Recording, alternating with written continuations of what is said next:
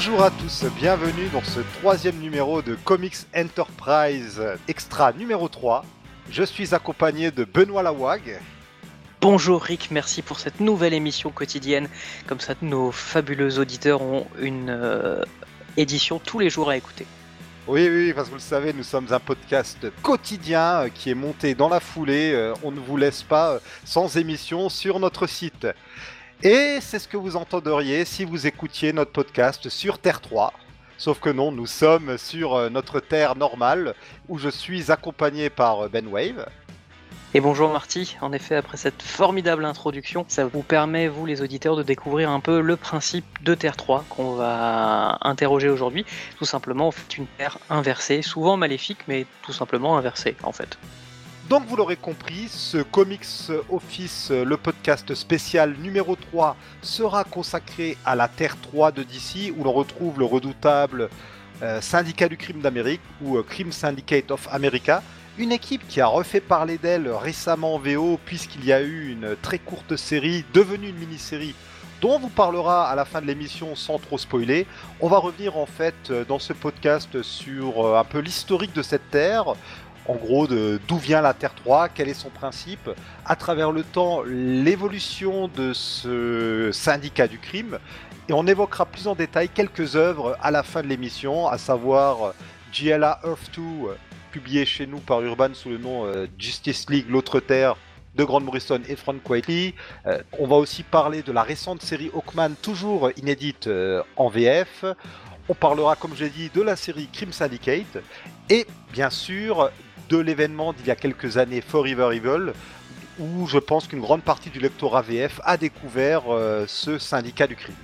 Oui, tout à fait. C'est vrai que c'est une équipe qui existe depuis très très très longtemps, mais pour plein de raisons qui ont été souvent évoquées dans le monde des comics, hein, notamment le peu de diffusion de l'univers d'ici en France.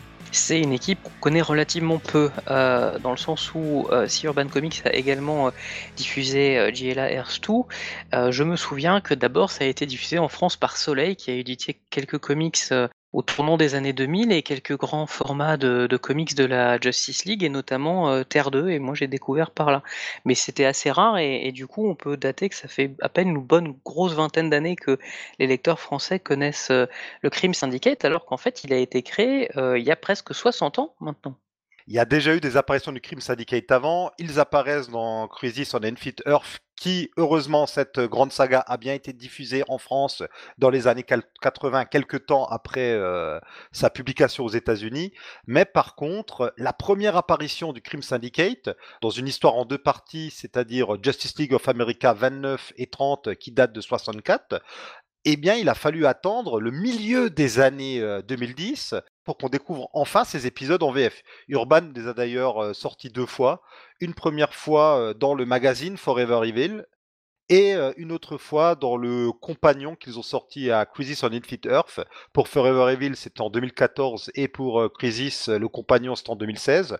On a aussi retrouvé ces deux épisodes dans la publication de Jella Earth 2 dans la collection d'ici. Alors j'ai oublié son nom, la collection qui paraît en kiosque, si tu vois ce que je veux dire, Ben? Oui, oui, oui, oui. Le nom m'échappe aussi. Je me sens bête parce que j'ai ce tome justement et je l'ai relu hier soir. Donc, et je l'ai pas et je l'ai laissé dans la chambre et je l'ai pas sous la main là. Donc tant pis. Les auditeurs auront compris. Donc voilà, c'est en fait c'est une équipe mais qui finalement est assez ancienne a eu euh, des apparitions sporadiques dans la Justice League. Ils apparaissaient de temps en temps, mais pas si souvent que ça en fait. Et puis surtout, avec la fin du multivers de DC et Crisis, euh, leur existence a été un peu éradiquée de la continuité à une exception près, on verra que c'est avec une pirouette que va trouver Grant Morrison à la fin des années 90, début des années 2000 avec le graphic novel Earth 2, qu'on aura enfin une réintroduction d'une nouvelle version de ces personnages. Oui, tout à fait. Comme tu le disais, bon, ils ont quasiment pas apparu en France, mais en effet, le, le Crime Syndicate of America original lui-même n'a pas eu énormément d'apparitions. Il y a eu la première apparition dans Justice League of America 29-30, qui était en fait lors d'un des fameux crossovers entre la JLA et la JSA. Parce qu'en fait, à partir du moment où il sort l'épisode Flash of Two Worlds, le Flash des deux mondes, avec la rencontre entre Barry Allen et Jay Garrick, qui acte l'existence de Terre 1 et l'existence de Terre 2, la JLA et la JSA ont des rencontres régulières, annuelles même. Donc en fait, à un moment, il faut bien meubler ces rencontres et, créer en 1964 le, le Crime Syndicate of America sur Terre 3, du coup. Tout simplement, on s'est pas embêté. Hein. La Terre principale des, des, héros principalement publiés alors, c'est la 1. La Terre euh, de, des, des, prédécesseurs, que finalement on n'oublie pas, c'est la 2. Et puis les nouveaux, les méchants, c'est la Terre 3. T'embête pas.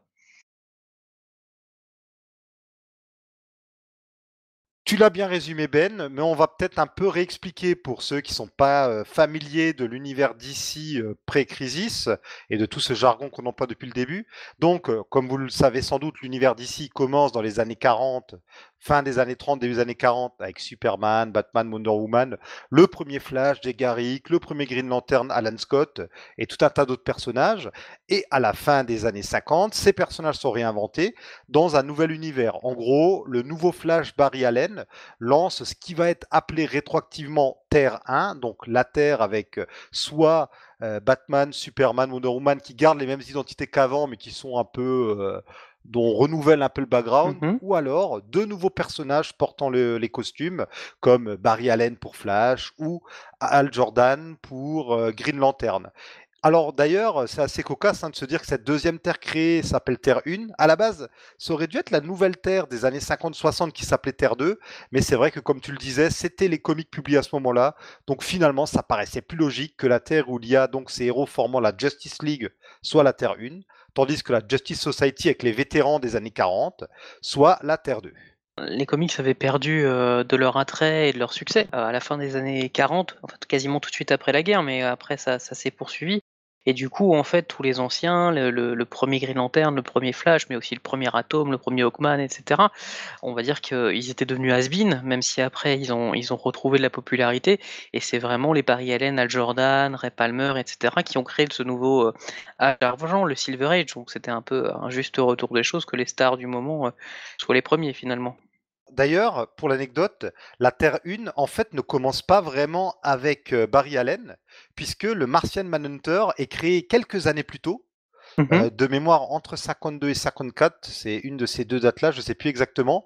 Et euh, rétroactivement, on va dire qu'il était quand même sur la Terre 1, parce que euh, les choses se sont faites de manière empirique. Quand Barry Allen est créé, bon, c'est un officier de la police scientifique qui est fan des comics Flash. Mmh à ce moment-là, on s'embarrasse pas trop d'expliquer si Flash existe vraiment dans cet univers ou pas. D'ailleurs, voilà, l'interconnexion entre les titres, bon, même durant, durant l'âge d'or. Ça tâtonne encore. Voilà. Martian Manhunter a été créé en 55, en effet, Barry Allen en 56. Ah, voilà, On a un autre exemple hein, dans la compagnie adverse, un Marvel, hein, qui est euh, en Pym, euh, qui du coup après a été rattaché, mais initialement la première aventure, donc Pym, il est juste un savant qui est rapetissé et qui, euh, et qui en fait tombe dans une fourmilière, et c'était parmi les fameux comics d'horreur, science-fiction, un peu des années 50, fin des années 50, début des années 60, et suite à ça, il a été rattaché, il a, ils ont créé Ant-Man identité, alors que sa première aventure, en fait, il a, il a pas d'identité de super-héros ni rien. Hein. Oui, c'est un one-shot. C'est une de ces fameuses histoires, mmh. comme tu dis, euh, d'horreur science-fictionnelle ou fantastique qu'il y a dans les recueils, comme euh, Tales to Astonish pour euh, Ant-Man, le 27 de mémoire. Donc voilà, hein, de toute façon, oui, tout est en construction au fur et à mesure. D'ailleurs, autre petite question d'historien des comics, est-ce que tu sais quand apparaît a priori la première Terre parallèle chez DC euh, ça, j'avoue que non, mais si tu as la, réponse, je suis assez curieux. Ou dans quel titre, à ton avis, vas-y Ou quel héros, quel est le premier héros à aller sur une terre parallèle? Batman. Même pas.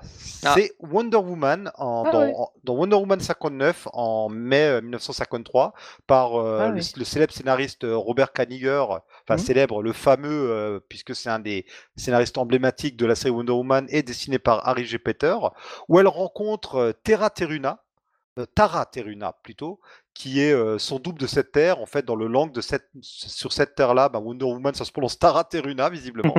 Ils affrontent le terrible Duke d'Azam, et donc c'est une terre a priori assez similaire à celle de Wonder Woman. Donc voilà, c'est la première euh, terre parallèle visitée officiellement de l'univers d'ici, qui d'ailleurs ne réapparaîtra plus jamais. C'est assez étonnant vu le caractère historique de cette terre. Après, euh, c'est les années 50, il y a beaucoup de choses qui ont été mises de côté euh, joyeusement euh, parce que c'était trop divergent, trop Oui, oui. troublant, trop trop impossible. C'est juste étonnant que chez les Buzik, les Wade, chez les gens fans de continuité, c'est un peu étonnant qu'aucun Ouais, d'entre eux n'ait jamais fait un au moins un petit clin d'œil ou mentionné cette terre. c'est sûr, mais, mais Wonder Woman, ça a toujours été un, un- un cas assez difficile parce que après Crisis, son, tout son historique a été refait. Je, je, je lisais même certains, certains biais de, de Jean-Marc Lenné sur le forum Sanctuary où en fait dans les années 70, à un moment, euh, pouf pouf, en fait la série Wonder Woman qui jusque-là montrait des aventures de terrain, bah, se concentre en fait sur les aventures de la Wonder Woman euh, euh, de Terre 2. Pouf Oui. pouf, d'un coup. À un moment donné, oui, euh, au moment où il y a la série, alors c'est pendant ou après la série télé qui a la, dont la première saison se passe pendant la Seconde Guerre mondiale, il, ra- il rattache ça à ça. Et c'était après la période où Wonder Woman se prenait pour Emma Peel avec son juste au corps et euh, en faisant du kung-fu. C'était à la fois David Carradine euh, et Emma Peel, euh, Diana Rigg donc. Wonder Woman, il y a eu de nombreux retcons assez bizarres durant le Silver Age, donc l'âge d'argent, cette période qui commence avec le nouveau Flash.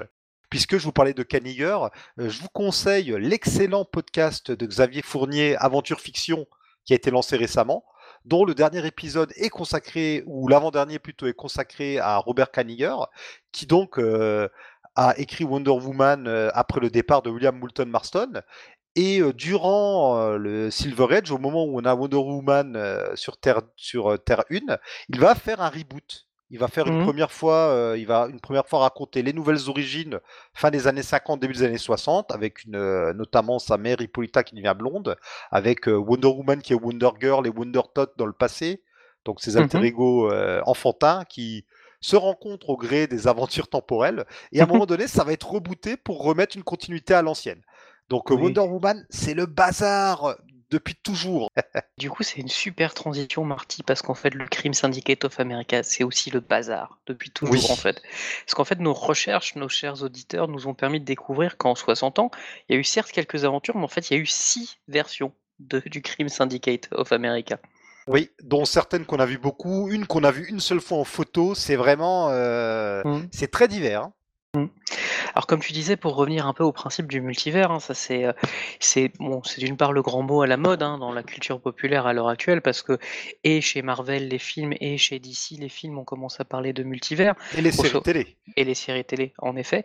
Grosso modo, le multivers c'est quoi? C'est l'idée en fait qu'il y a des terres parallèles, des réalités alternatives. Euh, les trentenaires d'entre nous euh, se rappellent de la série télé Sliders où c'était le, le- le cœur de- du propos. Et en fait, Terre 3, la, la Terre du Crime Syndicate of America, c'est en fait tout simplement un univers miroir, un univers inversé. Euh, et du coup, plusieurs œuvres en fait ont déjà creusé ça, et une des plus anciennes, en tout cas celle que je connais euh, le mieux, c'est tout simplement la série Star Trek qui a un univers miroir qui est extrêmement euh, régulier. Je ne sais pas si tu si as déjà vu des choses à Oh, ce tout titre. à fait. Tout à fait. D'ailleurs, vous connaissez peut-être le lieu commun comme quoi, bah, dans un univers euh, maléfique, les doubles ont des barbes. Eh Oui. bien, ça vient de cet euh, épisode de Star Trek avec Spock qui a une barbe, qui a euh, un goatee, comme on appelle ça, un bouc, mais le Mhm. bouc avec aussi euh, la moustache. Ce qui va donner lieu d'ailleurs des parodies, comme il y a un épisode de South Park où ils ont des doubles négatifs, et où du coup Cartman est gentil et c'est les enfants avec des barbes. C'est complètement idiot. Il y a euh, Hercule et Xena ont un univers miroir où Hercule euh, est un souverain qui a une qui aussi a une barbiche. C'est vraiment quelque chose qui revient. Il y a une blague sur Stargate aussi quand à un moment donné ils rencontrent des doubles qui viennent Oui, d'un autre univers. Il se, Cameron Mitchell, donc le remplaçant d'O'Neill, est rassuré de voir qu'il n'y a pas de barbe, alors qu'en fait ce sont bien leurs doubles négatifs. D'ailleurs, ils étaient habillés en noir, donc ça aurait dû leur mettre la puce à l'oreille. C'est pas toujours très subtil. Hein. Non, mais après, il faut, voilà, il faut des marques visuelles. Pour, euh, pour DC, tout simplement, en fait, plutôt que de marqueurs purement visuels, même s'ils ont des costumes différents, les personnages, en fait, du Crime Syndicate of America ont des noms différents, mais qui rappellent euh, ceux des personnages initiaux. C'est pour ça que Marty et moi, on s'est, on s'est risqué une petite blague en début d'émission pour tenter de, de nous trouver des, des pseudos qui rappellent les nôtres, mais de manière euh, inversée ou différente. Bien malin sera celui qui comprend les jeux de mots. hein. Exactement. Par exemple, du coup, Superman devient Ultraman, Wonder Woman devient Superwoman, Green Lantern devient Power Ring, euh, Flash devient Johnny Quick. Bon, ça j'ai jamais vraiment compris, mais bon, euh, Surtout que ça, pas. ren- ça renvoie à un personnage des années euh, 40, Oui. euh, à un dérivé de Flash qui va faire partie de l'univers d'ici d'ailleurs. Ouais, ça n'a pas beaucoup de sens, donc euh, voilà. Et je crois qu'on a fait le tour de l'essentiel. Ben voyons, tu as oublié le double de Batman. Ah oui, Allman, bien sûr. Pouf, pardon, excuse-moi. Il y a un masque ouvert, on voit son visage. Oui, alors les costumes, bon, les, les, plus curieux iront voir. Hein. Alors évidemment, il y, a le, il y a le poids des ans, mais bon, Allman, je pense que même à l'époque, c'était naze, en fait. Ultraman avec ses épaulettes, c'est. Ouais, ça passe encore. Non, Allman, c'est juste. Allman, c'est le pire, oui. C'est vraiment. C'est juste moche, c'est raté. Et alors, en fait, comme tu dis, il y a cinq membres, et jusque aux versions très récentes où ça change un peu, mmh. on a toujours cinq membres et uniquement cinq membres. Euh, pour une raison que j'ignore, on n'a jamais, euh, on pourrait s'attendre à ce qu'il y ait un double d'Aquamad ou de Marcel Manhunter, mais non. C'est toujours euh, les cinq personnages les plus connus de la JLA, mais pas les deux autres fondateurs qui restent qui ont droit à leur double en fait. Ça commence à s'ouvrir à partir de la quatrième version, mais on va les faire dans l'ordre, ça va être plus simple. Mais oui, en effet, tu as raison. Parce que, bon, comme on le disait, hein, ça a été créé en 1964. Marty le disait, il n'y a pas eu tant d'apparitions que ça. Il y a eu la rencontre initiale, hein, la bagarre initiale avec la GLA, GSA. Ce qui est rigolo, c'est qu'en fait, euh, c'est Ultraman qui, avec son ultra-vision, se rend compte qu'il y a d'autres terres et peut, peut passer entre les mondes. Bon, là, du coup, c'est clairement une référence hein, au pouvoir du Superman euh, du Silver Age, qui pouvait quasiment tout faire, littéralement. Il, avait, il avait des super tout. Euh, C'était extraordinaire. Super ventriloque, même. Exactement. Et du coup, ce qui est rigolo, c'est qu'en fait, pour revenir sur leur terre, ils disaient le mot Voltum. Alors, je ne sais pas d'où ça est arrivé, je ne sais pas. Euh, je ne sais pas. Euh, pourquoi, mais. Je ne sais pas pourquoi, oui, pardon, je cherchais mon mot, excuse-moi. Mais ce qui est rigolo, c'est que plus tard, ça sera réutilisé par Geoff Jones, qui euh, en fera de. Enfin, ça a été refait autrement, mais à un moment, les, scénaristes euh, sont partis du principe que Voltum n'était pas juste un mot, mais une entité à l'intérieur de l'anneau de, de Powering, l'équivalent de Green Lantern. Et Geoff Jones, plus tard, en fera un personnage à part entière, également le premier Lantern, The First Lantern, comme quoi rien ne se se perd, rien ne se crée, hein, définitivement. En fait, c'est déjà lié euh, dès le début à Power Ring, puisque Voltum, si je dis pas de bêtises, c'est le moine qui lui donne euh, sa bague. Ah oui, c'est vrai, tu as raison. Mais en même temps, un peu à la manière de Shazam, c'est un mot magique, quoi. Le, mot du... Vous voyez, en plus, il y a, vraiment du recyclage d'idées qu'on connaît déjà. Hein. C'est disons qu'ils essayent, comme tu le disais, de, de, gérer au mieux. Hein. C'est du recyclage, mais c'est, je trouve que c'est du recyclage malin parce qu'en fait, ça appelle les, euh, les conséquences, euh, enfin, les, les, connaissances, pardon, des, des lecteurs. Hein. Les gens savent grosso modo où ils en sont. Et du coup, après avoir été vaincus par les, euh, par les super-héros, ils sont emprisonnés par Green Lantern. Ils réapparaissent plus ou moins individuellement au fil des années. On les voit rapidement dans une petite intrigue temporelle avec Père Dégaton, qui est un voyageur temporel. Et puis, comme tu le disais, en fait, Terre 3 est détruite dans le premier numéro de Crisis on Infinite Earth en 1985. C'est même la première Terre qu'on voit être détruite, il me semble, si je dis pas de bêtises. Il me semble aussi. Avec cette scène que j'ai trouvé très bizarre de Ultraman qui fonce vers le ciel, parce qu'il faut savoir qu'il y a donc des vagues d'antimatière qui se répandent dans les univers pour les détruire. Et donc, on va, je crois que c'est Ultraman qui fonce pour euh, combattre la vague. Je ne sais pas comment euh, il veut arrêter euh, une vague qui désintègre tout. C'est un peu bizarre. Non, il il veut pas l'arrêter. Et en fait, c'est, c'est, je trouve que ça, ça m'avait marqué quand j'étais gamin et que, et que je l'avais, que je l'avais lu. Parce qu'en fait, j'ai la case sous les yeux il parle à je ne sais plus qui, je crois que c'est Power Ring, qui lui demande mais qu'est-ce qu'on fait maintenant alors que tout se détruit? Et Ultraman lui dit ce que j'ai fait toute ma vie, je combats jusqu'à la fin et en fait il fonce. Alors il sait qu'il va mourir, mais au moins il, meurt en, en, essayant de faire quelque chose. Moi ça m'avait marqué et je crois que, que plusieurs l'avaient été aussi. Cette noblesse finale d'Ultraman. J'ai lu ça il y a longtemps dans un tome, je crois que c'est toi qui me l'avais prévu en plus, la version semic. Donc euh, voilà, avec le, temps un peu altéré mes souvenirs. Et en fait, il y a une particularité quand même de ces cinq personnages, c'est qu'ils n'ont pas d'identité civile. On sait que Superman, enfin Ultraman est un kryptonien, oui. Mais c'est tout, on n'en sait pas plus. Euh, Allman, on ne sait pas. Enfin voilà, Superwoman, c'est une Amazon, mais on n'en sait pas plus c'est des personnages fonction en fait. Voilà. Et en fait, chez DC, il y a quand même, euh, c'est là aussi on peut voir un peu la différence des mondes parallèles chez DC et chez Marvel. Chez Marvel, on est beaucoup dans l'effet papillon. Les mondes parallèles, c'est généralement, il y a des exceptions, surtout ces dernières années, mais c'est généralement, ben, tel monde, on nous explique que tel monde a dérivé parce que tel événement s'est pas passé mmh. comme ça. Chez DC, c'est plutôt thématique. Il va y avoir le monde, le monde où les super-héros sont Far West. Alors ça, c'est aussi récent, c'est les années 90, mais c'est un peu plus dans ce genre-là. Soit c'est un monde thématique, ou mmh alors c'est des mondes où on retrouve pas du tout les mêmes héros parce que on a eu des rachats. La Terre S, c'est les héros Fawcett avec la famille Marvel. La Terre X, c'est les Freedom Fighters, ce genre de choses. C'est vrai, tu as raison. Alors après, le, la Terre 3, ils avaient essayé de la, caractériser un peu quand même, parce que dès le début, ils avaient dit que c'était un monde inversé. Par mhm. exemple, Christophe Colomb découvre l'Europe. C'est euh, l'Angleterre qui déclare son indépendance par rapport aux États-Unis. Euh, Lincoln tue euh, la personne qui l'a tué, Booth, la personne qui l'a tué dans notre monde, qui est devenu président dans ce monde-là. Mais ça va pas beaucoup plus loin, t'as raison, en fait. C'est, comme on le disait, c'est des personnages fonction. L'idée, c'était d'avoir de la chair à canon un peu fun à, combattre hein, et, de bouger un peu. Après, ils disparaissent. C'est là où parfois ça devient un peu compliqué de suivre les nouvelles versions. Oui. Je sais pas ce que t'en penses, mais c'était un peu euh, spécial parce qu'en fait, comme, comme beaucoup de gens le savent, hein, tout simplement, après 1985-1986, euh, DC a décidé qu'il n'y a plus d'univers parallèle, il n'y a qu'une seule Terre, point. Euh, rien d'autre. Bon, à un moment, ils ont quand même décidé de, de, créer un twist en disant oh, il n'y a plus de Terre parallèle, mais il y a des dimensions parallèles. D'accord, vous êtes gentil. Avec l'hypertemps. Mais avant l'hypertemps, on va avoir, bah, comme tu vas sans doute l'expliquer, euh, aussi bien la, la Terre d'antimatière, l'univers d'antimatière, et aussi euh, les univers de poche, pour expliquer pourquoi il y a un Superboy avec la Légion. Oui. On, va, inventer des, des, petits patchs comme ça, on se dit, tiens, on, a une idée, on va, on, va, on va mettre ça, ça va, ça va le faire, et en fait, ça complexifie beaucoup plus le bousin que s'il y avait des terres parallèles. Oui, après je pense que c'est seulement des auteurs qui essayent de, de gérer avec les cartes qu'ils ont en main. Hein, Bien sûr, oui. Euh, et puis finalement, avec les Elseworlds qui apparaissent, je crois que c'est dès 88-89, on a quand même des terres parallèles, mais qui n'existent pas en fait, quoi. Bah, avec lesquelles on peut, les auteurs ne peuvent pas jouer avec les personnages principaux. Voilà. Oui. Euh, il y a en effet l'univers d'intermatière, comme tu en parlais, qui s'appelle Quard.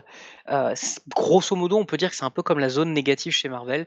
C'est un monde pas inversé, mais négatif, tout simplement, Beaucoup de gens ont en tête les fabuleux dessins de Jack Kirby, hein, avec ses, mondes étranges, etc. C'est un peu la même chose. Alors, par contre, la spécificité de Quard, c'est qu'en fait, c'est là où va Sinestro, une fois qu'il est exclu des gardiens de la des, des gardiens de l'univers, du corps des Green Lantern, et non pas de la bande de Star-Lord, ce que j'allais dire. Ah bah non, c'est l'univers, c'est le niveau au-dessus de la galaxie. Voilà, c'est ça. c'est le niveau 2. Euh, donc une fois que Sinestro n'est plus un Green Lantern, il va sur Quard, euh, qui est un ennemi des, gardiens, et en fait c'est là où il forge, euh, où, il fait forger, pardon, son fameux anneau jaune, parce que les, les, Quardiens sont bah, donc ces habitants de cet univers d'antimatière, et ce sont des grands forgerons et des grands armuriers. Leur spécificité, c'est qu'ils ont des yeux extrêmement étirés, véritablement, si vous allez regarder sur internet, ça sera très visible, c'est bizarre. Et en fait, en 1992, dans une des fameuses euh, nombreuses séries de Justice League qui avait été créée à l'époque hein, avec l'explosion des, des comics et, ce versant un peu, euh, un peu plus dur, un peu grim and gritty, un peu plus brutal des comics, ils avaient lancé plusieurs séries, dont notamment Justice League Quaterly. Et en fait, au numéro 8, on a eu le Crime Syndicate de Quard, euh, avec des grands yeux. On les a pas beaucoup vus, hein, ils ont plus servi de chair à canon dans d'autres euh, dans d'autres combats, mais c'était l'idée, à mon avis, c'était la petite pierre pour montrer que tiens, on peut quand même de nouveau jouer avec le Crime Syndicate, et, un autre s'en est souvenu quelques années après. Oui, alors euh, l'idée aussi, alors c'était d'expliquer comment on pourrait quand même, si jamais on raconte le passé de la Justice League, justifier qui est un crime syndicate, ben, c'est que en fait, il viendrait de cet univers-là. Alors, ce crime syndicate-là, c'est celui dont je parlais qui apparaît euh, uniquement en photo, puisque dans cet épisode-là, on a un crime syndicate qui est composé non pas des cinq euh, membres euh, historiques, mais de différents autres doubles de membres de la Ligue. Il y a Deadeye qui est un double de Green Arrow, par exemple. Il y a un double de, de Fire, un double de Ice qui est Frostbite, il me semble. Mais il me semblait que non, que c'était plutôt ça, c'était plus le Crime Society of America qui apparaît dans, dans 50, 52, euh, euh, numéro 52. Alors, c'est encore autre chose. Ah, c'est encore autre chose. Oh là là, oui, bah alors, euh, oui, oui, oui, Formidable. en fait, là, j'ai retrouvé. En fait, ce Crime Syndicate là, alors il y a une photo du Crime Syndicate avec les cinq qu'on connaît mais qui ont les yeux écartés de Guardian. Et il y a le New Conglomerate avec Deadite, Fiero, Prosbite et Lastiman qui est le double de de Elongated Man, il y a Scarab qui est le double de euh, Blue Beetle. En gros, euh, c'est euh, des plus ou moins des doubles de la Justice League internationale de l'époque. Mais eux, c'est leur seule apparence, si j'en crois le wiki de DC. Bah, c'est formidable. Hein. tu vois, ça complexifie encore plus que ce que tu pensais là. Mais oui, mais oui, mais oui. Bon, après, du coup, ça n'a pas vraiment été repris hein, parce que c'est quand même particulièrement spécial et en effet, il y a cette difficulté que c'est sur Quard, que c'est un univers d'antimatière, du coup ça a été un peu mis de côté, sauf qu'au final ils n'ont pas fait grand chose. Et c'est vraiment à partir de 2000 que du coup le Crime Syndicate euh, revient, ou en tout cas marque, à mon avis, les lecteurs et les auteurs. Oui, c'est vraiment en 2000 avec Earth 2 que on remet enfin en avant le Crime Syndicate. Alors, je ne sais plus si le Elseworld, le Clou, The Nail en VO date d'avant ou d'après. Ça doit être la même époque. Ouais, je vais, je vais regarder. Parce qu'il y a un Crime Syndicate qui apparaît. Deux ans avant. Ah, c'est deux ans avant, parce qu'il y a le Crime Syndicate classique qui apparaît dedans, mais c'est à Elseworld, donc c'est voilà, Alan Davis qui écrit et dessine pouvait se permettre cette petite fantaisie. Et je pense que c'est à chaque fois des petits pas, des petites pierres qui sont Mmh. mises pour tester, pour voir la réaction des lecteurs, pour voir la réaction de DC aussi, tu vois. Parce Ouais. que les auteurs, mine de rien, le disent pas forcément parce qu'ils ont des contrats, des obligations, mais je pense que ils ont vécu lourdement cette, ce refus de, de, de terre parallèle ou de ce genre de choses. Et, et c'est pas pour rien que le fameux récit Terre 2, il sort dans un graphic novel qui du coup est en continuité, mais si ça, si ça n'avait pas pris ou, ou autre, d'ici aurait pu dire bah en fait c'était un Elseworld. Surtout que, comme tu le dis, ça a l'air un peu en marge parce que c'est bien Morrison qui écrit ce graphic novel comme la série à l'époque, où, où il vient de- peut-être de quitter la série, c'est peut-être Wade à ce moment-là, je sais plus exactement. Mais euh, c'est, ils il y a de nouveau les sept membres euh, que Morrison avait remis en avant, alors que dans le titre principal à ce moment-là, ils sont plus de membres, alors qu'en lisant le graphic novel, on a l'impression qu'il n'y a que eux. Oui, Donc, tout à fait. euh, soit ça se place au début du retour de cette ligue-là, soit on sait pas trop, c'est un peu flou quoi. On va dire que c'est la version euh, symbolique, euh, définitive de la JLA de cette époque. Oui, Et du coup, ça confirme que bah, si ça n'avait pas pris, DC aurait dit bah, c'est un Elseworld et ça va pas plus. Mais ça a bien fonctionné, mais parce que c'est un très très bon récit, il faut bien l'avouer quand même. oui, superbement dessiné par Frank Whiteley. Tout à fait. Et qui en fait revient clairement à l'idée d'un monde inversé, à l'indépendance euh, des Britanniques, etc. Mais à ce moment-là, on s'attache vraiment au personnage. Par exemple, Ultraman a une identité, mais plus un kryptonien en fait. Il est un astronaute terrien qui est irradié par la kryptonite et qui a besoin constamment de s'en injecter. Alors, c'est même Pour plus avoir des compliqué plans. que ça. Ah Parce ouais? qu'on nous dit que, alors donc il s'appelle Clark Kent, Bah, alors, Oui. euh, je l'ai relu hier soir donc c'est un peu plus frais dans ma tête.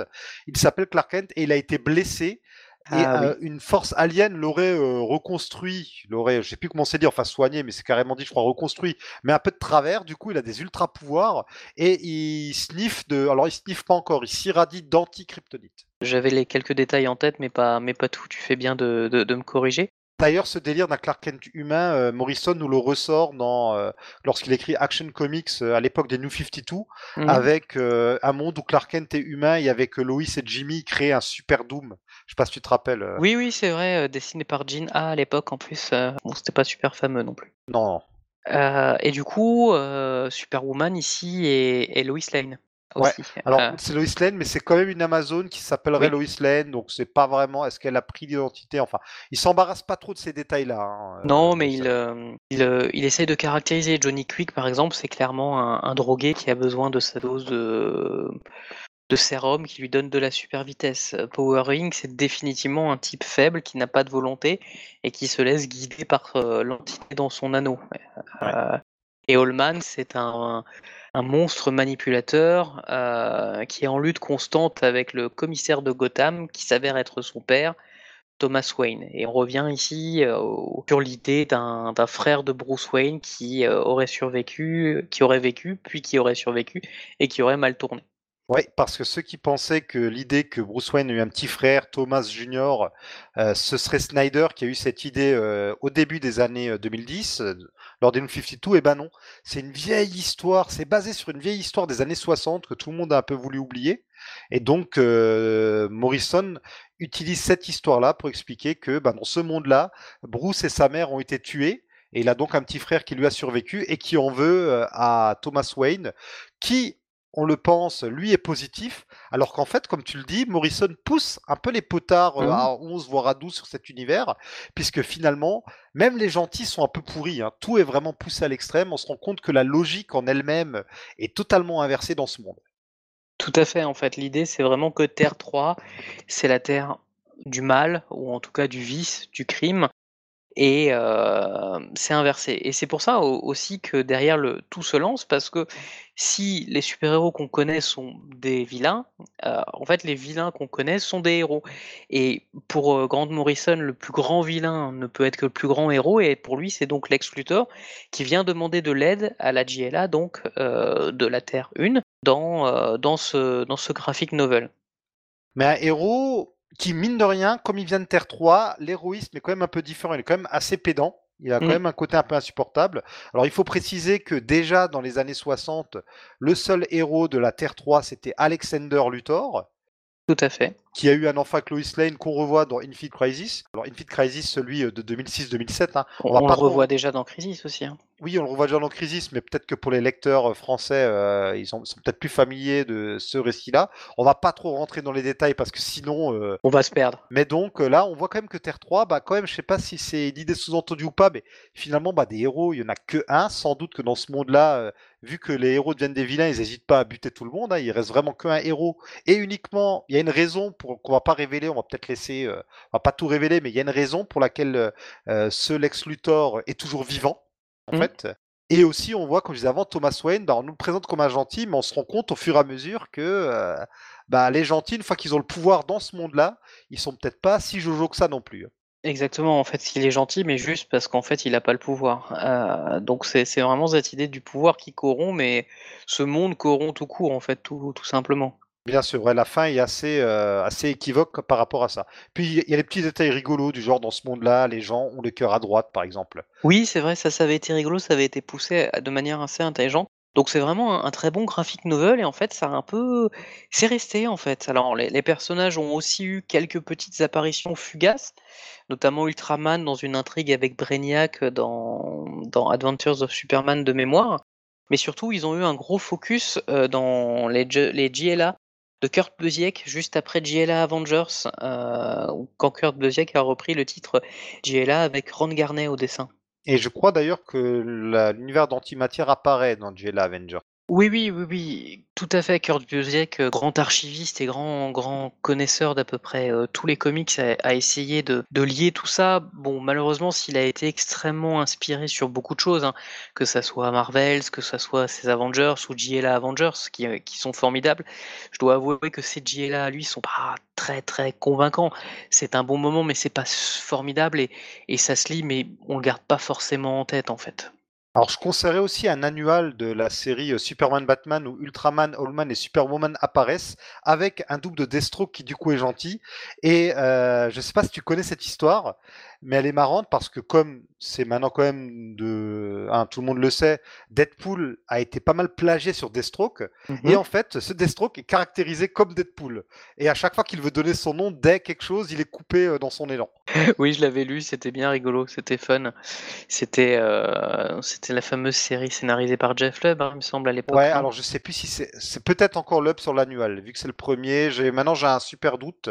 Non, je, pense que ça doit être ça encore, parce que je l'ai lu dans l'intégrale. Oui, si je l'ai lu aussi, c'est que ça a dû être euh, les épisodes de l'UP qu'on a eu. Et du coup, Ultraman continue un peu quelques apparitions. Hein. Après Infinite Crisis, il y avait une tentative de relance de la série Supergirl, où pour, quelques épisodes, Supergirl et Power Girl jouaient les super policières dans Kandor, la cité euh, des Kryptoniens qui est rapetissée. Et en fait, Ultraman se faisait passer pour Kal-El. Bon, c'est oubliable, c'était pas top. Le, Crime Syndicate apparaît beaucoup dans Trinity de Kurt Busiek, mais parce que là aussi, je pense qu'il a un attachement euh, par rapport à ça. Ils, ont, ils sont apparus de manière un peu moins marquante sur la fin de la série Justice League of America euh, à l'époque de James Robinson où euh, où certains lecteurs se souviennent, en fait, c'était, on peut, carrément euh, appeler ça la Ligue des remplaçants parce que à l'époque, c'était Dick Grayson en Batman. ils avaient mis. Ça, ça va encore. Oui, ça, ça va encore. Ils avaient mis. Il y avait Donna Wonder Woman, ouais. Donna Troy. Ils avaient mis Jade, qui est la fille d'Alan Scott, le premier Green Lantern. Ils avaient mis Jesse Quick comme l'équivalent du Flash. Euh, qui est une bolide aussi. Enfin, c'était. Euh, et il y avait surtout Mon El à la place de Superman. Oui, c'est vrai. Et il y avait Kongoria aussi, bien sûr. Et il y avait voilà, il y avait quelques membres aussi euh, annexes. Bon, c'était pas très marquant et en fait, euh, ça a été, c'était un peu un moment de DC où, on était dans un creux. Ils ont essayé de, gérer autre chose. Ils ont essayé de créer aussi une nouvelle version du, CSA, le Crime Syndicate of America, mais là du coup c'était le Crime Society of America qui est apparu dans 52 euh, numéro 52 et qui a été nommé dans Countdown numéro 31 véritablement. Et alors d'où sort euh, ce crime, cette Crime Society? Parce que à partir de 52, il y a un gros changement pour l'univers d'ici, il me semble. Mais tout à fait, parce qu'en fait, après Infinite Crisis et donc 52, euh, on va faire en français, ça va être plus simple. Hein. À la fin de 52, on découvre que, oh là là, patatras, il y a de nouveau euh, des terres parallèles, il y a de nouveau un multivers, il y a 52 terres. Et dans ces 52 terres, il y a de nouveau la Terre 3. Alors pour ceux qui suivent vont se dire, mais attendez, en 2000, on nous avait dit en fait que c'était la Terre 2, maintenant c'est la Terre 3. Bah oui, c'est comme ça. Alors attends, on, l'a pas précisé, mais euh, le graphic novel s'appelle Earth 2, Terre 2, donc dans la première traduction de Soleil, et l'autre Terre dans euh, la traduction d'Urban, en fait, cette Earth 2 n'est pas la Terre de Quard. Il y a un petit twist par rapport à ça aussi. Hein. Oui. Donc on est bien du coup avec le Crime Society, on arrive à la quatrième euh, itération et en fait, bah, du coup on revient, on va dire sur nos pattes, on revient à l'idée d'une Terre 3 qui du coup a une Crime Society of America. On les voit pas beaucoup, on les voit essentiellement dans un one shot euh, sur la quête euh, pour retrouver euh, Ray Palmer, The Search for Ray Palmer. Atom, parce qu'en fait, durant la, saga Countdown qui doit préparer et présenter Final Crisis, il a été annoncé que, que l'ancien Atom va être déterminant, donc plusieurs personnages tentent de le retrouver et font le tour un peu de tout le multivers. Il n'y a pas grand chose, on voit juste quelques versions euh, maléfiques nouvelles de Green Arrow, Wildcat, Black Canary et quelques autres. Je crois qu'il y a aussi le Jokester et euh, True Face et euh, quelques vilains devenus gentils, il me semble. Oui, tout à fait, parce qu'en fait, durant Countdown, il y a aussi la mort d'un personnage qu'on appelait Joker's Daughter, qui est un vieux personnage euh, des Teen Titans et, qui en fait là a été révélé qu'elle venait de Terre 3 et c'est parce qu'en fait elle venait de Terre 3 qu'elle paraissait folle parce qu'elle n'était pas enfin la concordance entre les univers et les terres n'était pas très calibrée pour elle donc son esprit en fait n'était pas très bien euh, adapté. C'est une idée qui reviendra euh, plus tard, on le verra tout à l'heure. Donc c'est quand même un peu le bazar parce que l'univers d'antimatière avec le crime syndicate existe toujours. Je pense d'ailleurs que c'est pour ça qu'ils ont décidé d'appeler les méchants de la Terre 3 le crime Society plutôt que Syndicate, mhm. afin de ne pas mélanger les deux, mais ça reste quand même confondant pour le lecteur. Et arrivent les fameux New 52, donc après l'événement Flashpoint, donc euh, cet événement où Flash remonte dans le temps, change tout, et euh, lorsqu'il pense tout remettre en ordre, et eh ben, on a un nouveau multivers et surtout une nouvelle Terre d'ici principale qui est lancée. Mhm. Et donc, on a encore une fois un reboot de la Terre 3 qui finit par apparaître euh, lors de l'événement Forever Evil. Oui, tout à fait, parce qu'en fait, au début de la série Justice League par Geoff Jones et d'abord Jim Lee, rapidement apparaît un personnage dans l'ombre euh, qui se fait appeler l'Outsider, qui est une sorte de, gentleman britannique à la peau très pâle et très mystérieux, qui dirige euh, la Secret Society des, des super vilains. Et c'est en fait en 2013, durant l'événement Forever Evil, mais aussi euh, l'événement juste avant, la bagarre entre euh, les plusieurs euh, Justice League, on apprend en fait que cet outsider est un Alfred maléfique qui est arrivé sur cette terre pour préparer l'arrivée de son maître, qui est donc en fait Allman du, du nouveau Crime Syndicate of America ça peut vous paraître bizarre comme idée que Alfred soit un vilain, mais en fait c'est basé encore une fois sur une vieille histoire des années 60, à l'époque où Alfred était mort, parce que Alfred est mort sur Terre 1, il a été ressuscité, en gros on découvre qu'il n'était pas vraiment mort, sous la forme de l'outsider avant de redevenir le bon vieux Alfred qu'on connaît. Donc Geoff Jones se pioche dans cette histoire-là pour imaginer euh, cet Alfred qui fait partie en fait du Crime Syndicate. Tout à fait. Alors Forever Evil à ce moment-là s'enclenche. Hein. C'est le premier gros événement du New 52. Franchement, c'est quand même bien sympa. La mini-série principale est dessinée par David Finch. Alors, il maîtrise pas toujours tout, mais l'essentiel est bien fichu. Euh, la Justice League est absente pour l'essentiel de la mini-série. Il se passe quand même des choses très très fortes et très très dures parce qu'en fait, euh, le Crime Syndicate euh, soumet littéralement tous les super-vilains et le monde. Ils enlèvent Nightwing, pour faire un exemple, et, euh, et, ça se passe pas très bien en fait. Pas trop, non. On va pas tout vous raconter, évidemment. Pas tout spoiler, hein. non, bien sûr, mais, euh, on va dire que le titre Forever Evil, bon, ça tient le nom quand même. Hein. Je veux dire, on est, on est dans la pleine phase. On est en 2013-2014. Les New 52 ont commencé. On est dans le dur, on est dans le, dans le sombre, etc. Et ça tient bien, ça tient bien sa réputation. Mais en fait, euh, Le Crime Syndicate of America bah, va perdre, bien sûr, parce que bon, à un moment, il faut quand même euh, que les héros gagnent, mais, mais il continue de hanter en fait cette période. Et puis surtout, Geoff Jones a la bonne idée de se dire si la Terre 3, c'est la Terre du Forever Evil, donc du mal éternel, et bien il se dit pourquoi ne pas faire venir la fameuse boîte de Pandore de cette Terre-là? Ce qui était une super idée, je trouve. Après tout le reste qui a été fait autour de Pandora, qui devient un personnage de l'univers d'ici, c'est pas terrible, terrible, mais ça c'était pas mal. Et donc, on va peut-être s'intéresser un petit peu aux membres de ce nouveau Crime Syndicate. On mmh retrouve encore une fois les cinq principaux avec des petits changements. Cette fois-ci, Ultraman redevient un mmh kryptonien du nom de Kal Hill. Là aussi, je ne sais pas si tu sais, mais c'est en lien avec un personnage, un vieux personnage qui s'appelait Jur Hill, Jure elle euh, écrit en français, qui était, je crois, le Jor-El de la Terre 3 ou un truc comme ça que, bien, oui. que, Superman a rencontré dans la zone fantôme. Et ici, Krypton, c'est une planète où on déteste euh, la faiblesse. D'ailleurs, on, voit la destruction, il y a un flashback, la destruction de Krypton avec la voix off de Jor-El qui, d'habitude, notamment depuis le film avec euh, la fameuse interprétation de Marlon Brando, on a l'habitude de la voix off de Jor-El qui dit mon fils, sois fort, sois fier, je t'aime, porte nos mmh, mmh, couleurs. Mmh, Là, c'est quelque chose du genre euh, je te déteste si tu es faible, ne nous fais pas honte, enfin, euh, on mérite tous de crever. C'est, c'est assez savoureux comme présentation euh, du personnage. Donc, ici, Cal Hill est un kryptonien qui a besoin de sniffer littéralement de la kryptonite. Donc, on garde un petit peu de l'héritage de Grant Morrison. Superwoman, ça reste, je crois, encore une fois une Amazone. Et cette fois-ci, elle a un fouet de la soumission. Oui. Sous, Morrison, elle avait un fouet qui faisait révéler aux gens, je crois, leur perversion. Là, euh, ça devient un fouet qui. Enfin, le lasso devient un fouet qui soumet les gens. Johnny Quick, il devient Jonathan Allen. On renoue un peu avec Barry Allen. On garde l'idée du euh, super junkie euh, de Morrison. Powering, il devient Harold Jordan. On se rapproche donc de Al Jordan. Je me demande même si Harold Jordan, c'est pas le nom déjà d'un double d'Al Jordan d'un autre univers. Il faut savoir que le Al Jordan de l'ère d'argent, il y a aussi tout un micmac parce que son père est censé venir de Terre 2, il me semble. Oui, oui, oui, oui, mais on va jeter un, voile pudique sur ça. Pour vous dire que euh, il y a l'univers d'ici qu'on gratte un peu, notamment dans les années 60, il y, a, des bazars de ce genre. C'est à la fois fascinant, passionnant et ça donne mal de crâne. Ah, complètement. Donc on a quand même des personnages qui reviennent aux basiques, aux bases, en gardant quand même le meilleur de ce qu'a apporté Morrison. Et on a des petits nouveaux dans l'équipe, n'est-ce pas?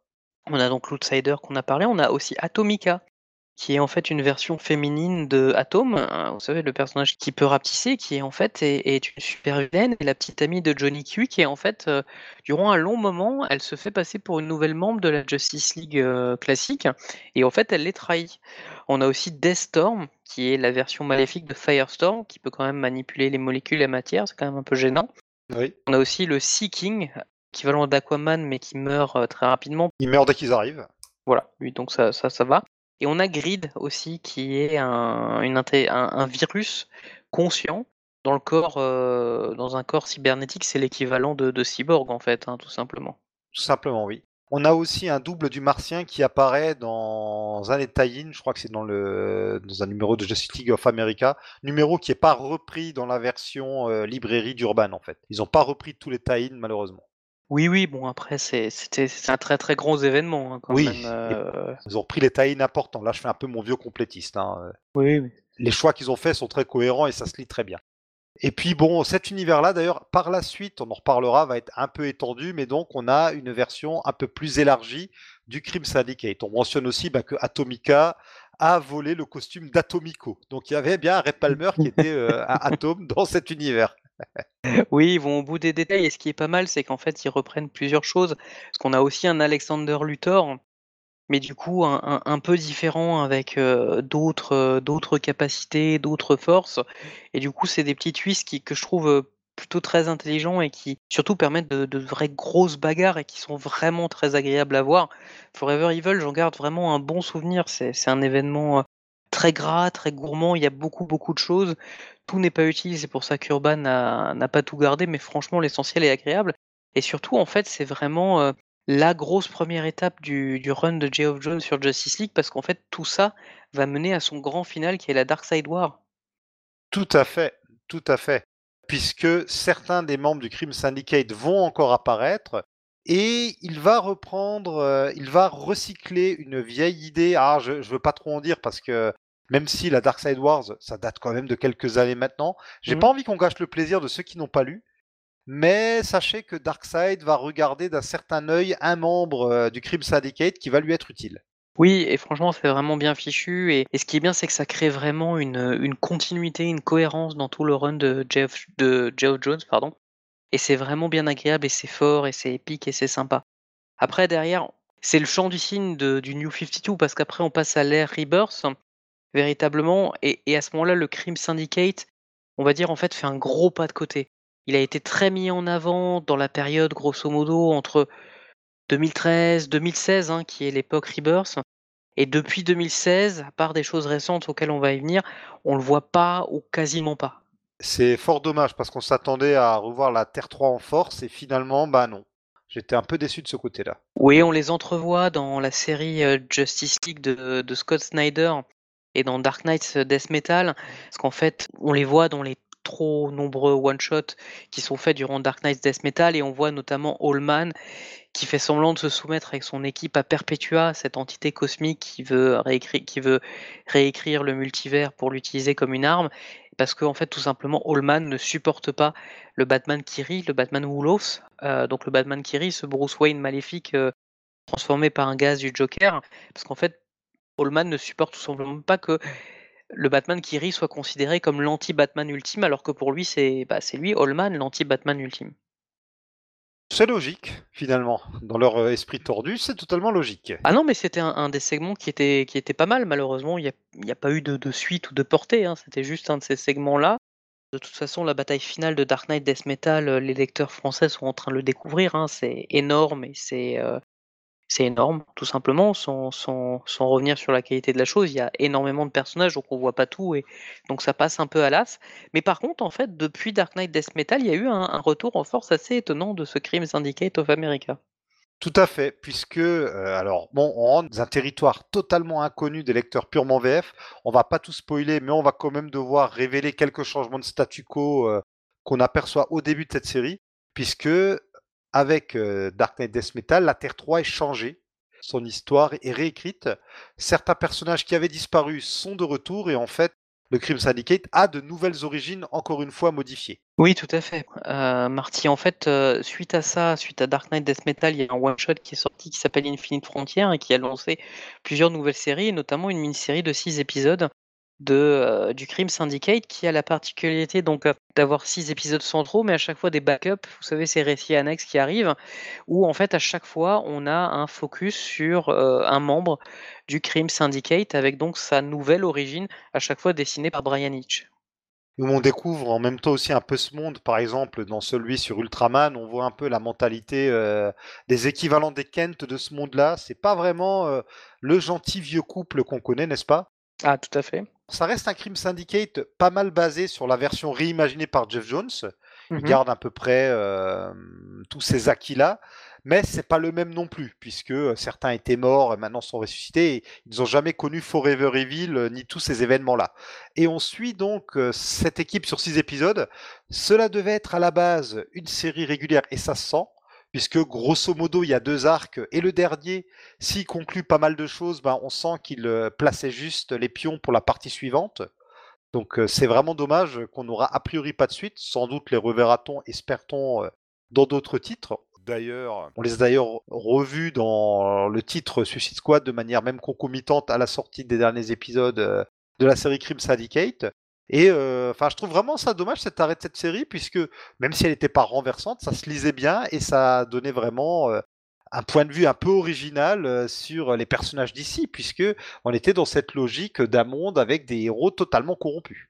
Oui, tout à fait. Et puis le, scénariste Andy Schmidt a, a vraiment essayé de creuser, il a réussi en, caractérisant son monde, mais aussi en caractérisant ses personnages, en allant au fond des choses, notamment le John Stewart local, euh, qui, du coup est le Power Ring.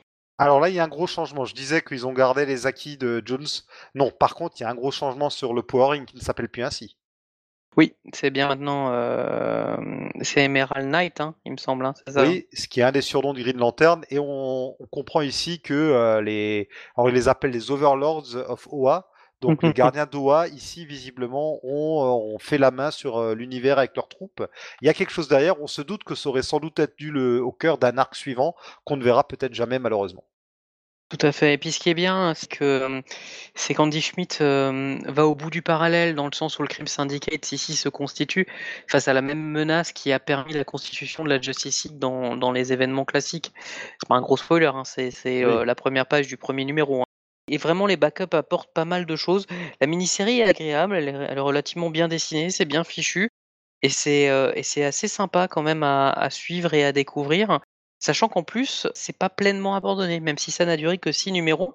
Ben, récemment, dans la série Suicide Squad, qui a elle aussi été lancée après Infinite Frontier, ben, les, lecteurs verront qu'à un moment, ben, quelques membres du Suicide Squad passent sur, sur le monde du crime syndicate avec quelques clins d'œil. Donc ça, c'est assez sympa.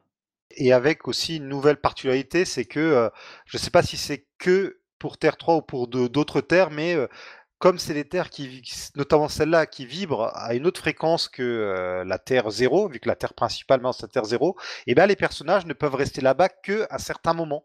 Sinon, euh, ils pètent les plombs. Donc euh, voilà, on prolonge encore cette idée que c'est vraiment une terre maléfique euh, qui euh, corrompt et qui tue tout ce qu'elle peut. Et puis en plus, la série avait pas mal de promesses puisqu'on voyait plein d'autres héros, enfin plein d'autres versions maléfiques des héros qu'on connaît apparaître. On sent que Andy Schmidt avait de la suite derrière les idées pour étendre un peu sans doute le Crime Syndicate. Oui, mais déjà ces dernières années, il y avait des extensions. on en parlait dans l'introduction. Hawkman a beaucoup joué sur sur la version Terre 3 de, Hawkman qui est appelée Sky Tyrant, donc le tyran du, ciel. Après, le scénariste Robert Venditti, qui a donc scénarisé la série Hawkman, qui est de très très bonne facture, mais qui, euh, qui est inédite en français, avait en fait un peu détourné euh, quelque chose de l'époque, un impératif de l'époque, parce que ben, les lecteurs pleinement immergés dans Dark Knight Death Metal se souviennent également qu'il y a quelques mois, on a eu euh, la saga sur les infectés, les personnages de l'univers DC normal, infectés par la toxine du Joker, euh, du Batman qui rit, pardon, et qui devenaient en fait maléfiques. Euh, on a eu un Jim, un Jim Gordon maléfique, une Supergirl maléfique, un Blue Beetle maléfique, etc. Et en fait, Hawkman aussi devenait maléfique. Mais là où derrière, Robert Venditti n'a pas voulu juste avoir un Hawkman méchant, en fait, il a dit tout simplement qu'apparaissait à la place du Hawkman classique son équivalent de Terre 3. Je ne vais pas expliquer comment, parce que c'est un des twists de la série Hawkman, mais du coup, ça, a permis de voir sur, une, sur bien 6-8 épisodes euh, ce, personnage complètement neuf qui montrait du coup que sur Terre 3, on ne se contentait plus uniquement des, personnages principaux, mais on diversifie le propos et les versions alternatives série qui est malheureusement inédite chez nous. Alors que je sais que tu l'aimes beaucoup. Moi, j'avais commencé, j'ai pas encore continué, mais je trouvais le début assez accrocheur. Il faudrait vraiment que je m'y remette. On espère qu'avec euh, l'arrivée d'Hawkman dans, c'est quoi, c'est dans le film Black Adam que Hawkman va apparaître. On espère que ça motivera peut-être Urban à nous sortir un peu de Hawkman.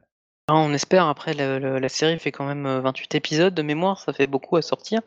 Mais oui, elle était vraiment de, très bonne facture et qui là en plus c'était malin, c'était une bonne euh, bonne réutilisation. Euh, donc c'est, mais bon, du coup c'est un peu moins contemporain, hein, ça a du coup 2-3 euh, ans maintenant. Le, Crime Syndicate of America dont on parle là, on est dans l'actualité chaude de 2021.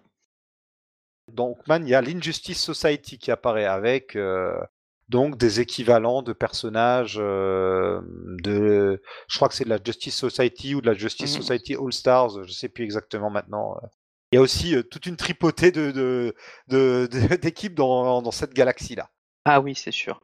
Alors, on a à peu près fait le tour, enfin, on a fait même le tour de ce qu'on voulait dire par rapport aux diverses incarnations du Crime Society.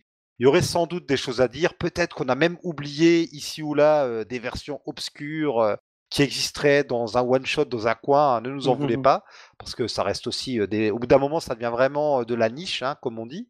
Alors c'est quand même marrant, de, on, se on en discutait hors antenne.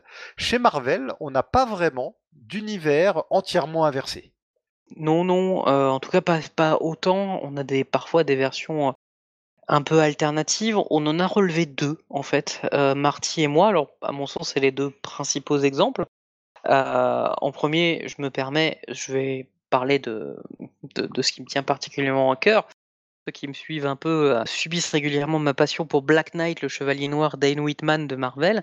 Et en fait, dans les années 90, il a été au cœur d'une saga des Avengers, scénarisée par Bob Arras et souvent dessinée par Steve Epting, qu'on voyait dans Strange et donc dans les comics VO. Et en fait, on voyait l'affrontement contre Proctor, pardon, qui était un super vilain mystérieux qui avait une équipe qu'on appelait les, Gatherers euh, en VO et qui en fait étaient des versions alternatives et euh, souvent agressives et, euh, menaçantes des Avengers. Du coup, on a eu un, un vision particulièrement vicieux, mauvais et porté sur la chose, alors qu'à l'époque, la version de Vision était dénuée de tout sentiment et complètement robotique. On a eu aussi un Swordsman qui lui était particulièrement perturbé, euh, qui n'était pas méchant sur le fond, mais qui avait des problèmes euh, psychiques pour s'adapter à la Terre Marvel normale, parce que la spécificité des Gatherers, et je pense que là c'est un peu lié aux au troubles qu'ont les, personnages de Terre 1 et Terre 3, c'est qu'en fait pour pouvoir être sur la Terre normale, il fallait tuer son équivalent. Donc c'est pour ça qu'à un moment, les, les Gatherers ont essayé de tuer Black Panther pour en fait permettre à leur version de T'Challa qui était qui était je vais chercher le le nom parce que je ne l'ai plus. C'est Cold Tiger, non? Ouais, je oui, je crois que c'est ça. Oui, c'est le Cold Tiger. Le Cold Tiger, voilà. Qui du coup avait un, autre costume qui était un des premiers, euh, qui était inspiré des, des, premiers designs de Jack Kirby de mémoire. Et d'ailleurs, Cold Tiger, donc le, le tigre de charbon, c'était le premier nom envisagé pour Black Panther tu me le rappelles, je te remercie. Et qui du coup, en fait, euh, c'était cette idée-là. Ça, c'est le premier gros exemple qu'on a identifié. Ouais.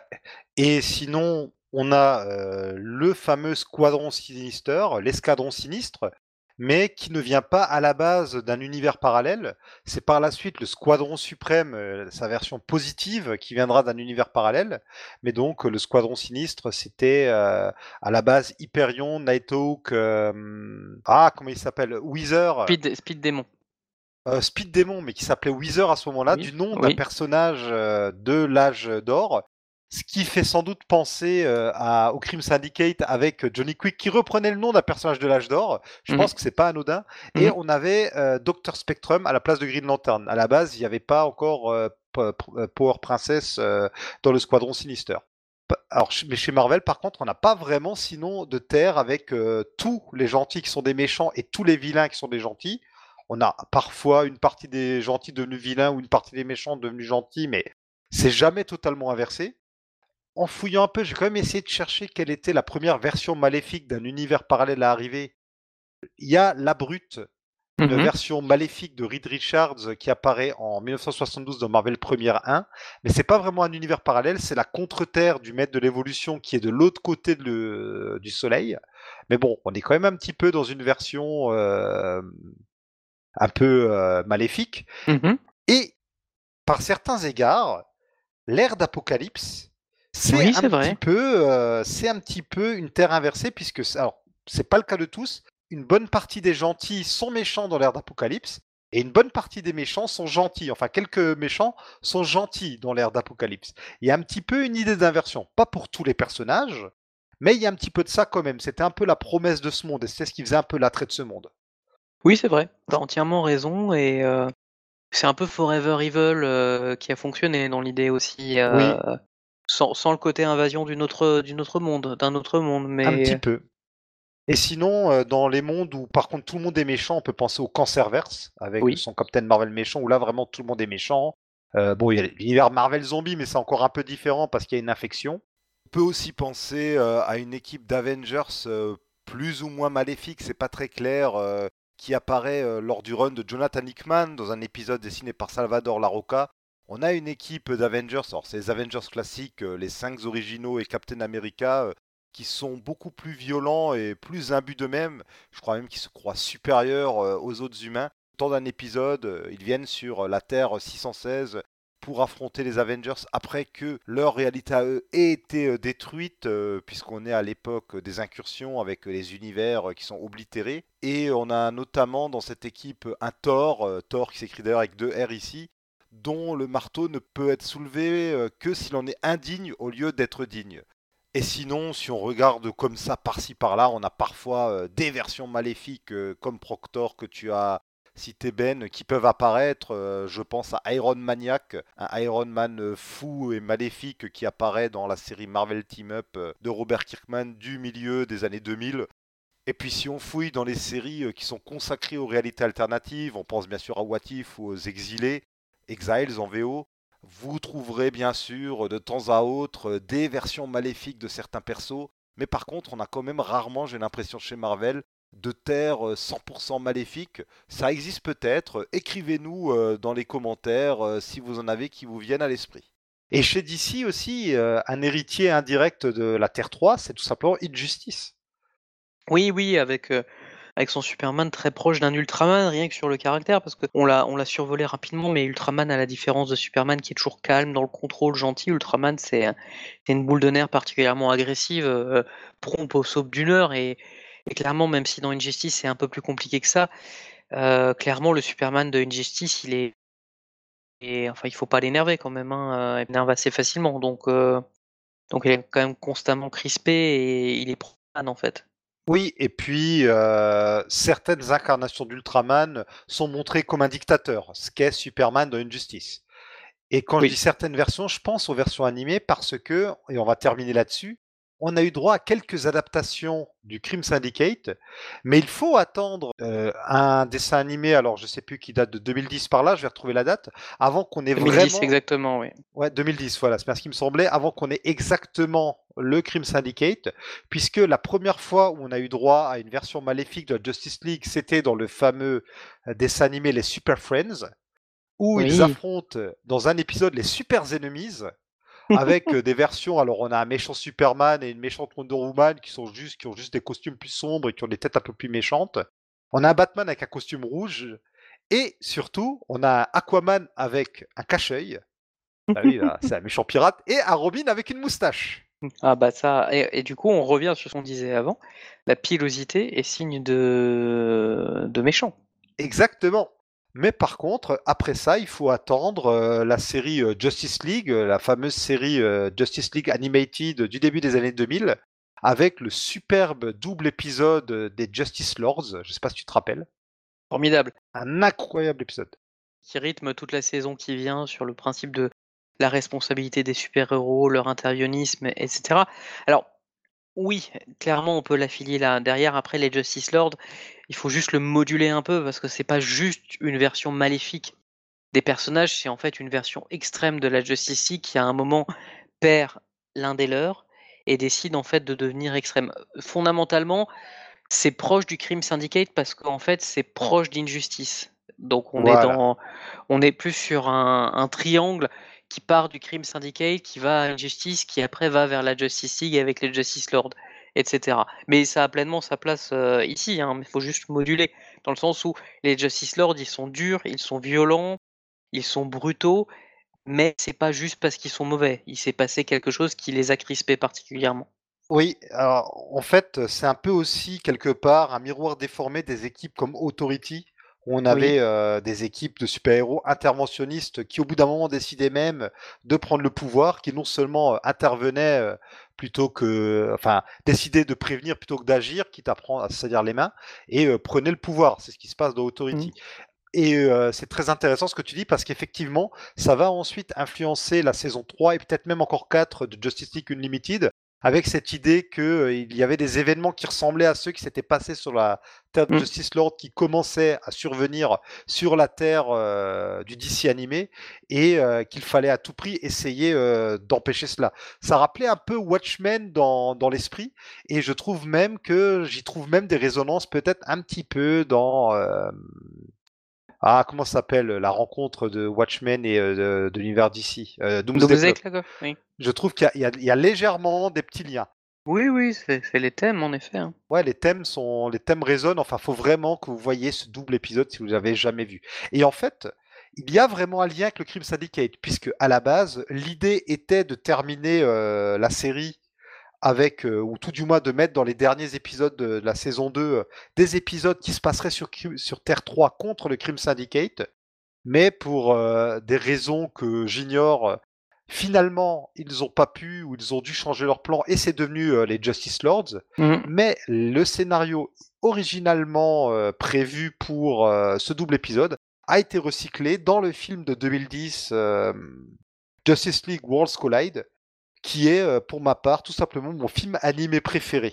C'est un très très bon euh, dessin animé et c'est vraiment, euh, c'est vraiment très, très agréable à découvrir. C'est très travaillé, c'est très bien fichu, l'animation est, est formidable. Donc c'est vraiment à voir. Peu de temps avant, on avait un peu vu le Crime Syndicate dans la série animée également Batman the Brave and the Bold.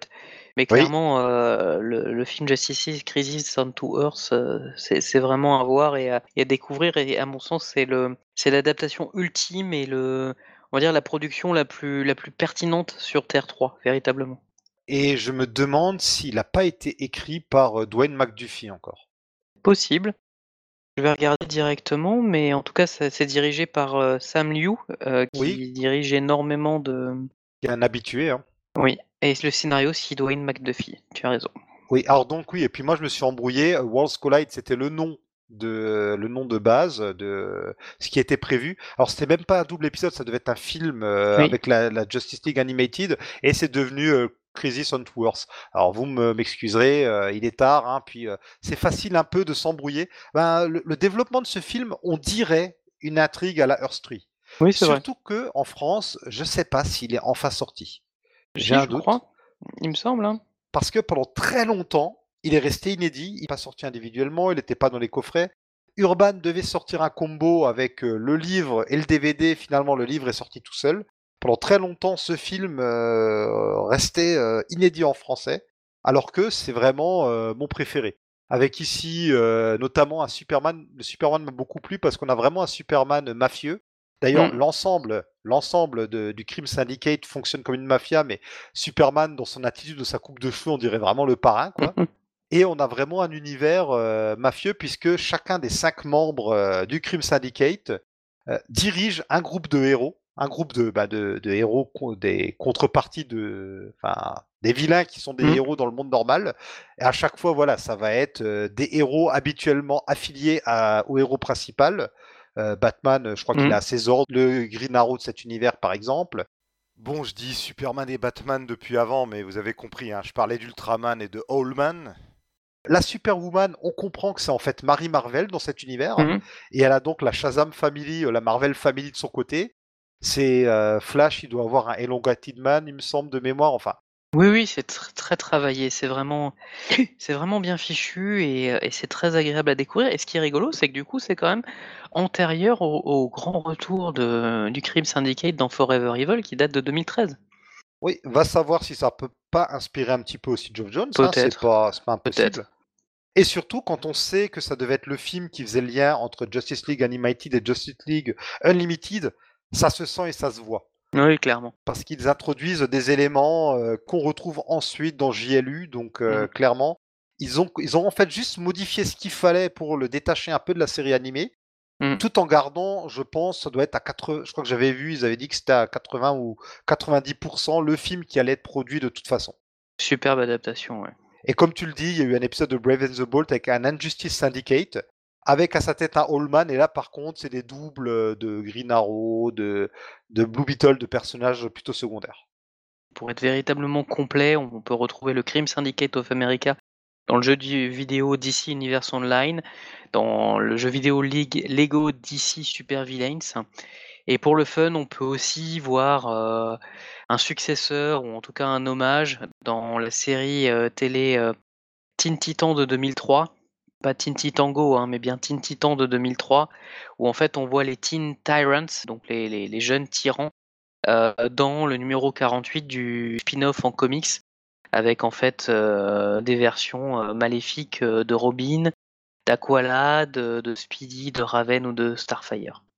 Ouais, et d'ailleurs, on l'a pas dit, mais là, c'est, il y a aussi une version maléfique de la Young Justice apparue dans la série de Bendis que l'on a eu en VF. On pourrait aussi penser aux Titans du futur que Geoff Jones introduit durant son run, où euh, les Titans ont tous pris le costume de leur mentor et une grande partie d'entre eux agissent de manière très violente, sont devenus vraiment euh, des doubles négatifs. On va pas commencer là vraiment, on va vraiment commencer à faire trop catalogue, on l'a déjà assez fait. Hmm. Mais comme quoi la Terre 3 chez DC s'est beaucoup développée ces derniers temps. Ah, par contre, on a fait un petit oubli. Là, je le vois en relisant mes notes. On a oublié de parler de la mini-série Convergence Crime Syndicate. C'est un peu normal qu'on ait oublié. Il y a une amnésie générale euh, qui s'abat sur l'événement Convergence qui était quand même pas terrible. Hein. Oui, Donc oui, on rappelle oui. que dans Convergence, Brainiac a mis sous bouteille de nombreuses villes issues de différentes terres du multiverse avant et après Crisis. D'ailleurs, à l'issue de cet event, l'ancien multivers est censé être revenu. Tout le monde a un peu ignoré ce truc parce que c'était vraiment pas terrible. En plus, c'était sorti en même temps que la Dark Side Wars. On a d'ailleurs une mention de convergence dans la Dark Side Wars où en gros ils nous disent euh, Brainiac fait son truc, on s'en fout. Et dans la mini-série en deux parties euh, écrite par euh, Brian Buccellato et dessinée par Phil Winslade, on a le Crime Syndicate de la Terre 3 euh, pré-crisis qui affronte la Justice Legion Alpha, donc la Justice League du futur qu'a inventé Grant Morrison dans les pages de JLA. Je crois que c'était en 1999, si je dis pas de bêtises, par là, peut-être un peu avant, bref. L'event euh, DC One Million était beaucoup plus intéressant que Convergence. C'était un event euh, qui se situe dans le futur, à l'époque où les titres d'ici devraient atteindre le numéro 1 million si jamais ils continuaient euh, de paraître de manière mensuelle. Cette mini est vraiment très passable. hein. Le premier épisode, ça va, le deuxième est pas terrible. En plus, c'est pas très consistant avec euh, ce qu'on connaît du Crime Syndicate de la Terre 3 euh, pré-crisis. Puisqu'ici, on nous dit que Superwoman euh, est Lois Lane, alors que ce sont normalement deux personnages bien séparés. Allman, on lui dit qu'il a jamais eu de pouvoir, alors que normalement sur la Terre 3, euh, il est capable de manipuler les esprits. Voilà, c'est vraiment euh, pas fou. Hein. C'est même pas sorti en VF d'ailleurs, hein, si vous le cherchez. Nouveauté par rapport à Terre 3, on a les Rogue Hunters qui sont introduits. Donc euh, les Rogues, c'est l'équipe de vilains de Flash dirigée par Captain Cold. Ici, ils forment une équipe de chasseurs de vilains. Et on peut dire que Buccellato et Winslet se sont vraiment pas foulés puisque ils ont les mêmes noms et les mêmes looks que euh, les personnages classiques dont ils s'inspirent. C'est vraiment très très fainéant comme histoire. Donc il y a bien eu un titre euh, Crime Syndicate avant la série dont on a traité plus tôt dans l'émission. Par contre, dans les choses qu'on a eues, il y a les séries euh, CW où on retrouve également des reliquats de la Terre 3 classique telle qu'on la connaît. Dans la Terre 2 de l'univers télé de la série Flash. Oui, Enfin, de l'ancienne Terre 2, vu qu'il y a eu un crisis qui a tout changé. oui, oui, oui, oui. Dans la Terre 2 de la série Flash, on avait des versions de personnages qui étaient un peu maléfiques, euh, comme Bah, Deathstorm, Deathstorm, le, à mon avis la plus connue, mais parce que c'est celle qui est restée, c'est Black Siren, la version euh, Terre 2 de, Black Canary. de, de Black Canary, et je sais plus son nom, c'est pas Dina, c'est Lauren, ouais. Lauren Lance, qu'on voit dès le début de la série télé Arrow, qui est d'abord euh, l'intérêt romantique, demoiselle en détresse, hein, dans l'idée, c'est ça, mais qui, euh, qui à un moment devient Black Canary après que sa sœur, elle soit devenue White Canary. Et en fait, euh, bah, du coup, Black Siren, c'est son équivalent Terre 2 qui prend une, grande importance au fil des, saisons, véritablement, et elle aurait pu être dans le spin-off si ça avait été gardé, parce qu'à la fin de la huitième saison d'Arrow, ils avaient euh, tourné ce qu'on appelle un, backdoor pilot. C'est en gros l'idée, euh, pour préparer un spin-off, on, fait un épisode entier de la série mère centré sur le spin-off et on voit si ça fonctionne. Et ça aurait dû être Green Arrow and the Canaries sur euh, la fille de la fille d'Oliver Queen dans le futur, avec euh, notamment euh, Black Siren dans le futur aussi. Black Siren, retenez bien ce nom si vous lisez les comics d'ici, vous risquez de le voir passer d'ailleurs. hein. Le personnage a fait son chemin. Oui, tout à fait. C'est la preuve hein, que Terre 3 euh, ensemence euh, véritablement euh, d'ici euh, d'ici un peu partout. Oui, mais après, quand il y a des bonnes idées qui sont reprises des séries ou de télé ou des films, moi ça me dérange pas. Donc, Ah, moi non dans, plus, hein. dans ce sens-là, il n'y a pas de souci. Je pense qu'on a fait le tour de tout ce qu'on Mhm. voulait dire. Mhm. Alors, juste pour euh, la petite anecdote, la thématique, comme on l'a dit, de la Terre maléfique, on la retrouve dans les séries télé, dans South Park, il y a ça dans les Simpsons. Euh, si vous regardez euh, les séries euh, My Name is Earl ou Community, le concept, on le retrouve dans My Name is Earl. Si vous avez les DVD, je sais plus sur quelle plateforme elle est la série, mais ils ont tourné carrément un pilote où, euh, alors je sais pas si tu connais My Name is Earl. Si, si, je connais, ouais. Donc un personnage qui euh, un, un malfrat la petite semaine, euh, un white trash euh, qui fait rien de sa vie, qui après un accident où il a perdu un billet gagnant du loto, voit à la télé le, le présentateur américain Carson Daly parler du karma et donc il découvre le karma et il se met à faire des bonnes choses, à réparer ses erreurs et des bonnes choses lui arrivent. Eh bien, ils ont tourné à un pilote ou à la place et regarde Family Guy, les Griffins. Et donc, plutôt que le karma, c'est, je crois que ça doit être le bébé Stevie qui lui qui parle de la vengeance. Et donc, ils ont carrément retourné le pilote sous le prisme de la vengeance. Genre, faut, faut le faire, quoi. Ils vont au bout du truc. Ouais, et en plus, un épisode bonus qui a même pas forcément été diffusé à la télé. Et vous avez la série Community où plusieurs fois, deux, trois fois, on a un univers parallèle. Alors Community, c'est un sitcom vraiment barré qui est très très geek, qui expérimente plein de choses. Et à un moment donné, ils imaginent quel pourrait être le pire univers qui peut leur arriver, où l'un des personnages a un cache-œil d'ailleurs, en fait c'est n'importe quoi. et cet univers apparaît deux, trois fois. Il faut vraiment le voir pour le croire. Et pour compléter juste sur le thème de la Terre, de la Terre miroir, il y a un film des années 60, de 1969, euh, un film qui s'appelle Danger Planète Inconnue chez nous, mhm. qui initialement s'appelle Doppelganger au Royaume-Uni, Doppelganger donc les doubles, ou mhm. Journey to the Far Side of the Sun aux. États-Unis. Qui est l'histoire de deux astronautes qui découvrent euh, une contre-terre, donc euh, de l'autre côté du Soleil, une Terre similaire à la nôtre, mais où tout est inversé, où les gens ont le cœur à droite notamment. Voilà, je le signale, une petite curiosité, un vieux film de SF. Cette idée de, de monde inversé est quand même assez ancienne et très excitante. Et c'est pour ça, mine de rien, que ça fait 60 ans que le crime syndicaté existe et continue d'exister et d'offrir de bonnes histoires. Je suis curieux de voir maintenant ce que ça va donner.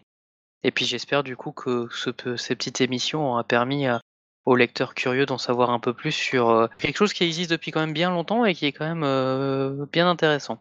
Ouais, alors si ça vous intéresse de découvrir toutes ces belles choses, dans le biais qui accompagne l'émission, je vais euh, faire un rappel de quelques récits qu'on a évoqués. Alors notamment les récits d'ici les vieux en VO ont été mis dans plein d'anthologies, je ne vais pas tout vous mettre, mais je vais vous mettre, quand c'est disponible en VF, le bouquin VF où retrouver les récits dont on a parlé, pour ceux où il n'y a que de la VO, je mettrai euh, un lien vers une édition en VO. Super. Eh bien Ben, euh, pardon, Benoît Lawag, euh, je te remercie d'avoir vibré avec moi euh, sur cet épisode, et vibré non pas sur les ondes négatives mais positives. Où peut-on te retrouver? Que fais-tu? Si on veut t'entendre ou te lire, voilà, où est-ce qu'il faut aller? Eh ben merci beaucoup Rick, ou plutôt Marty. Alors, pour m'entendre, bah, ça va être essentiellement ici, que j'ai le plaisir que vous m'invitiez régulièrement à, quelques podcasts, et du coup je squatte tant que vous avez besoin de mes retours. Pour me lire véritablement Top Comics, l'aventure euh, va se terminer sous peu. Euh, l'annonce a été faite par le responsable du site, euh, l'aventure pardon va se terminer. En parallèle, j'ai rejoint le site Sanctuary où je commence deux nouvelles critiques de comics essentiellement français et sinon on peut me retrouver sur quelques forums. Mais pour faire simple, on peut retrouver mes anciens articles sur Top Comics qui resteront en l'état et mes nouveaux, euh, mes dernières critiques sur, euh, sur Sanctuary. Super, Sanctuary, où on peut aussi te lire quotidiennement sur le forum, où il m'arrive de passer également. Tout à fait. Forum très sympa. Exactement, très agréable, très sympathique. J'essaye d'y glisser mes avis, notamment sur les comics, euh, sur les comics VO qui sortent chaque semaine. Super, je te remercie Ben. On se quitte après cette émission qui finalement a été, je pense, l'une des plus courtes qu'on ait jamais fait si on accepte les quelques Comics Office News qui, est à format court, qu'on a testé, il fut à temps. Comme toujours, vous pouvez retrouver tous les podcasts sur le site comicsoffice.com. Vous pouvez nous écrire à contact.comicsoffice.com ou nous contacter sur les réseaux sociaux où on est un peu plus présent et actif, sur Facebook, euh, sur Twitter également.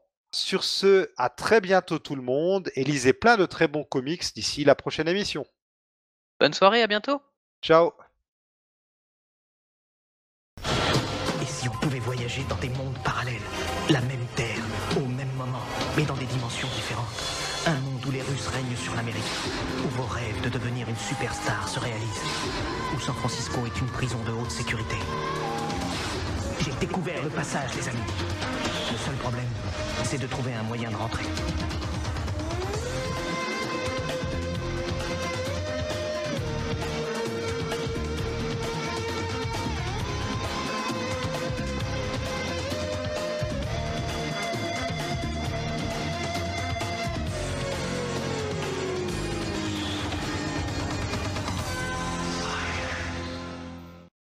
Bah voilà, une petite heure et demie.